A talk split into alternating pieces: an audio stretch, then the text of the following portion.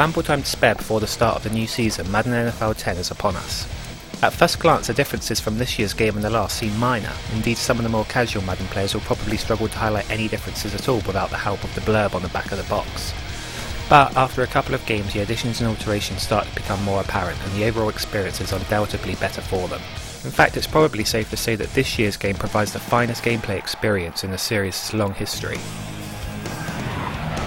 The running game that has undergone the biggest changes thanks to the new Pro-Tak animation system, allowing for gang tackles of up to 9 players. Pro-Tak adds an extra layer of authenticity to the running game that has been lacking in previous outings.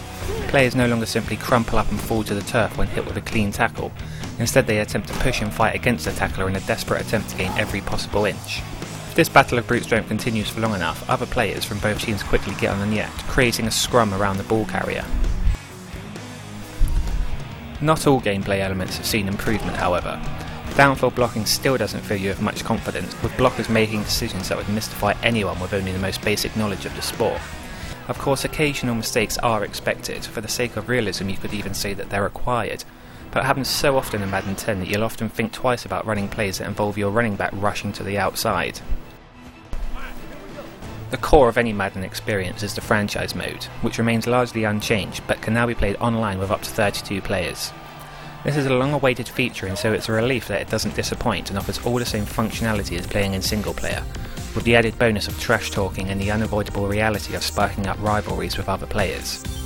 The feeling of knocking out a human player in the playoffs is probably one of the most satisfying gaming experiences I've ever had, followed up by one of the most crushing experiences in the shutout defeat the following round. It wouldn't be right to finish this review without paying tribute to the game's visuals, which have been given a fairly significant makeover since last year.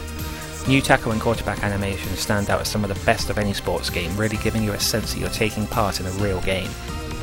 Disappointingly, sideline visuals, coaches, the chain gang, resting players, the crowd, etc., still look terrible in comparison to the on field action, causing you to cringe every time the camera turns their way. Madden NFL 10 is, as with almost every new entry in the franchise, the best game in the series so far and well worth a look if you're a fan of the previous games or the sport in general. It remains far from the perfect NFL gaming experience, but for now at least it's the best we've got. Madden NFL 10 scores of 4 out of 5.